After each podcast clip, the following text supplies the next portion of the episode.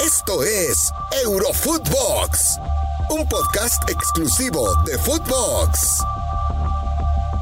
Hola, ¿qué tal? Y sean todos bienvenidos a esto que es Eurofootbox. Hoy junto a Walter Zafarian para hablar de una maquinaria, Walter, que parece que está engrasadita, que sabe perfectamente a qué es lo que juega, que es un equipo que hoy sí golea en la liga y que cuando parecía que, no iba a aspirar a mucho, pues vuelve a decir, señores, somos el Real Madrid y estamos aquí para competir con el que nos pongan. Claro, hoy un partido muy a modo, ¿no? Para el equipo blanco. ¿Cómo estás, Walter? Hola, Fer, ¿cómo va? A ver, el Real Madrid es deportivo ganar. me gustó esa, ¿eh? Pero claro, vos... Deportivo ganar, me gustó. Es que, es que sabés lo que pasa, vos lo podés medir por, por juego, te puede gustar o no. El equipo de Zidane no llenaba los ojos. Ninguno de todos los equipos que dirigió Zidane llenó los ojos. De acuerdo. El equipo, el equipo de Ancelotti que ganó todo tampoco llenaba los ojos.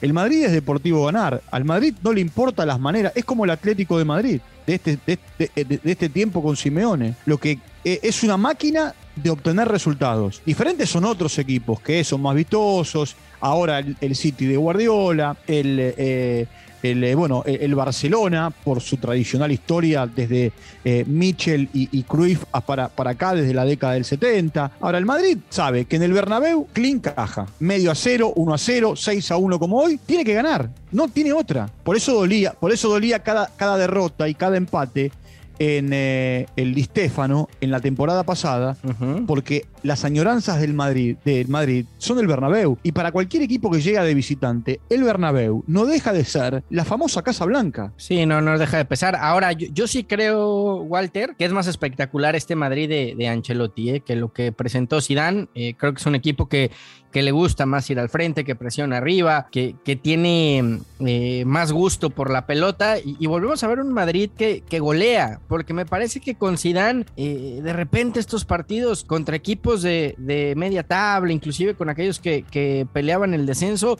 había veces que le costaba, ¿no? Y por ahí los terminaba sacando 1-0, 2-1, eh, la, la, famosa épica del Madrid. Claro, 1-0. Pero hoy le mete 6-1 al, al Mallorca y te puedo decir que después del 3-1 de, de Asensio, que por cierto marca hat-trick a su ex equipo, se cumple la ley del ex equipo que se formó el Mallorca. Eh, después del 3-1, el Madrid bajó el pistón, bajó las revoluciones y, terminó jugando a, a, medio gas y metió otros tres más, Walter. ¿Sabes lo que pasa? Que hay mucha diferencia. A ver, es cierto que se le fueron dos pilares, como Rafael Barán y, como Sergio Ramos. Ahora, vos fijate la defensa del Madrid de hoy. Nacho fue a jugar de lateral derecho. Sí. Alaba fue adentro, eh, como central con, con Militao.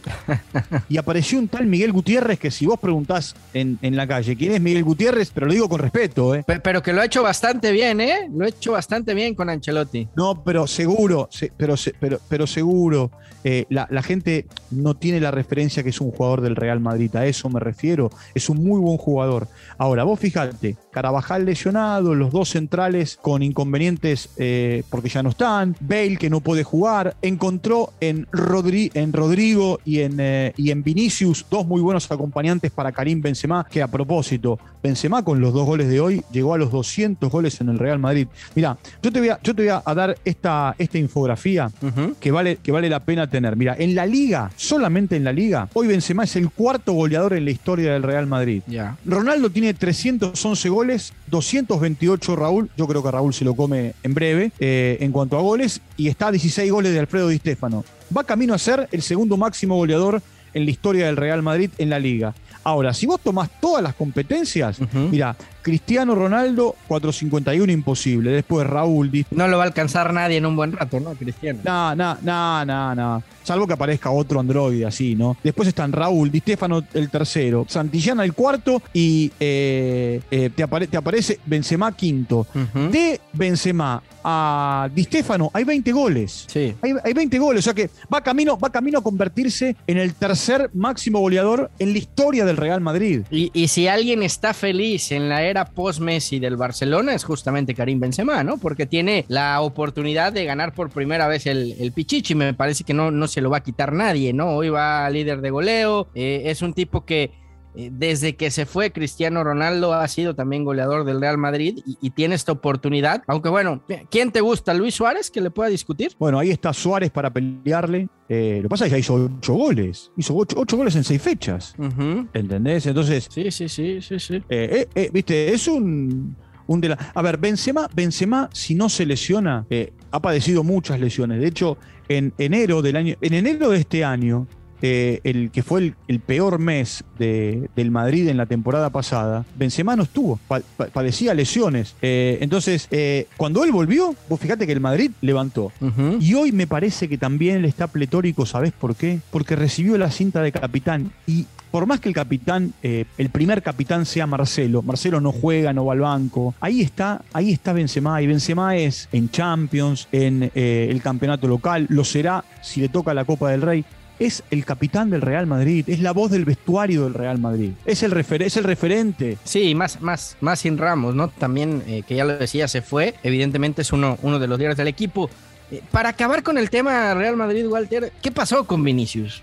Porque de ser un tipo que, que no se tenían muchas expectativas, que sí driblaba, pero, pero más allá de eso no pasaba nada con él, de repente se empezó a llenar de confianza, de confianza, de confianza, de confianza. Hoy no marca, hoy no marca, pero anda en un plan grande el brasileiro. Bueno, es el entrenador, ¿no? El entrenador en la pretemporada tiene que haber hablado mucho con él, eh, que tiene que haber dado toda la confianza eh, que Vinicius necesitaba eh, para... Yo estoy seguro que trabajó mucha definición, ¿eh, Walter? Pero mucha. No, eso es, eso, eso seguro. Y aparte, ¿sabes qué? Hoy lo que noto es que Vinicius hace. Viste que en, algún momento, mira, te voy a comparar a, la llegada de Neymar al Barcelona. En un momento, Neymar dejó de hacer una de más, porque entendió que tenía que jugar en equipo.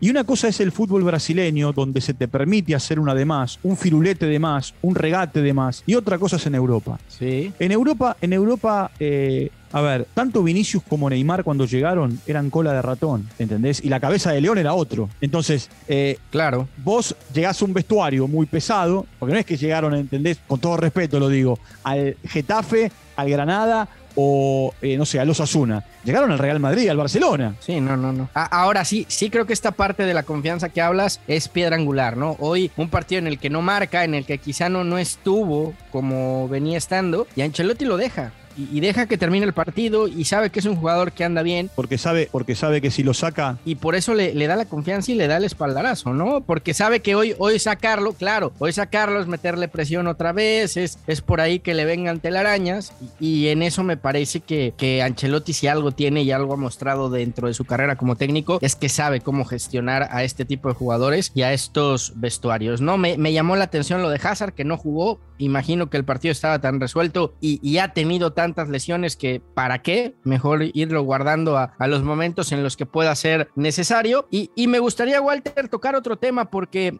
eh, ¿qué pasa con Kuman en el Barcelona?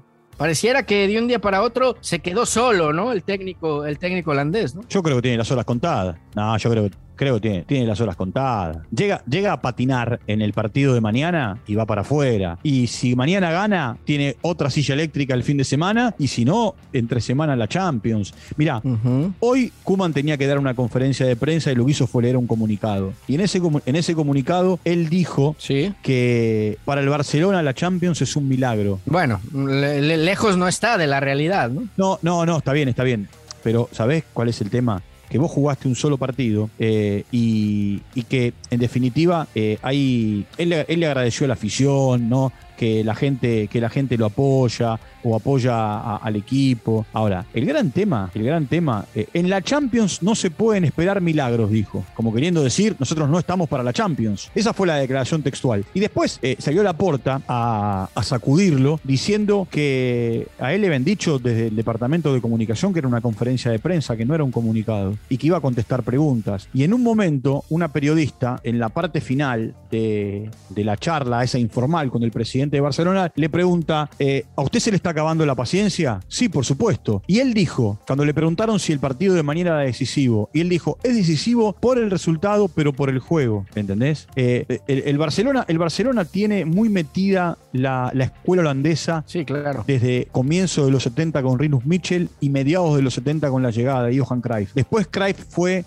el que le dio el primer gran logro europeo. Rijkaard fue el que le dio el segundo gran logro europeo. Holandeses los dos, o neerlandeses como le llaman ahora. Y después apareció un tal Guardiola que lo que hizo cambiar, eh, lo que hizo fue cambiar 180 grados la historia de un Barcelona que venía de sequía en sequía y que de repente en un tramo de, eh, a ver, del 2009 al 2015 con Guardiola y Luis Enrique empezó a ganar, a ganar, a ganar, a ganar y ahora está otra vez en sequía. Claro.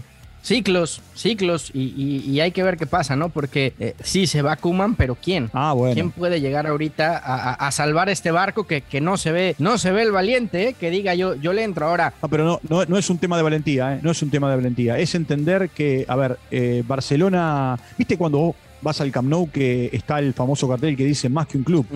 Eh, es que ese, el Barcelona es eso. ¿Sí? Cuando digo, cuando dicen ellos más que un club, porque hay toda una filosofía por detrás. Entonces, hoy tenés que ir a, las bases. Y las bases son, a ver, eh, que hace mucho que no dirige y su último paso por el Barcelona fue en 2006, 15 años, eh, exitoso, pero hace 15 años. Eh, tenés que ir a Xavi, que es, daría la sensación que es el recambio. Una cosa es dirigir en la Liga Árabe y ser exitoso, y otra cosa es agarrar un fierro caliente como tiene hoy el Barcelona, sin equipo, porque no tiene equipo. Eh, bueno, y, el otro. Y el otro es el hijo de Cruyff. Es que eso es clave, Walter. Es que hoy, hoy, lo primero que va a preguntar el técnico que llegue al Barcelona es ¿y, cuánto hay para traer refuerzos en el próximo mercado? Eh? Pero ¿sabés sabe lo que pasa? Cuando agarró Setién o cuando agarró Valverde, había un equipo.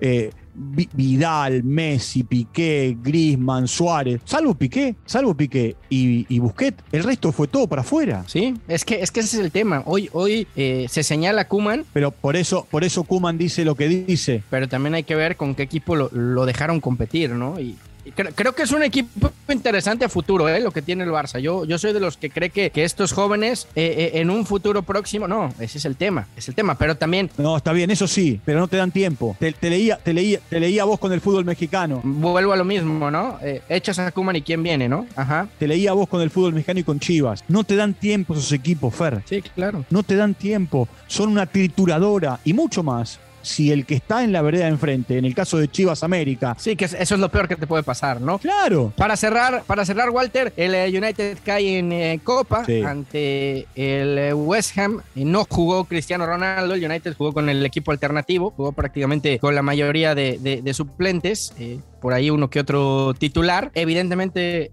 más o menos. Perdió, perdió y, a ver, no solamente perdió, sino que quedó eliminado en la, en la Copa de la Liga, lo que se llama la, la, Carabao Cup. Quedó eliminado en 16 de final. Y ahora te digo, a ver, yo tengo una teoría que si querés lo charlamos en otro podcast. Ok. Para mí tiene, tiene equipo para pelear el campeonato, no tiene equipo para pelear la Champions. Yo creo que tiene para pelear la Premier y para dar un susto en Champions. El tema es que no tiene un grueso de plantilla y hay que recordar que en Inglaterra son dos copas más la Liga más la Champions y creo que, que en este caso en este caso el United está priorizando evidentemente la Premier y ver y ver con qué le alcanza para competir en Champions, que por cierto también perdió en eh, su debut. En fin, mucho que platicar por delante. Cristiano Ronaldo ni a la banca salió. Evidentemente le dijeron no estás para jugarlo todo. Eh, hoy ni te molestes en cambiarte. Le dieron descanso, así es que seguramente aparecerá el eh, fin de semana con la Premier. Walter, como siempre, un gusto. Te mando un fuerte abrazo. Chao, Fer, querido. Un abrazo grande. Gracias por la invitación. Y gracias a ustedes también por acompañarnos en esto que fue Eurofootbox, un podcast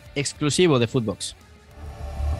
Esto fue Eurofootbox, un podcast exclusivo de Footbox.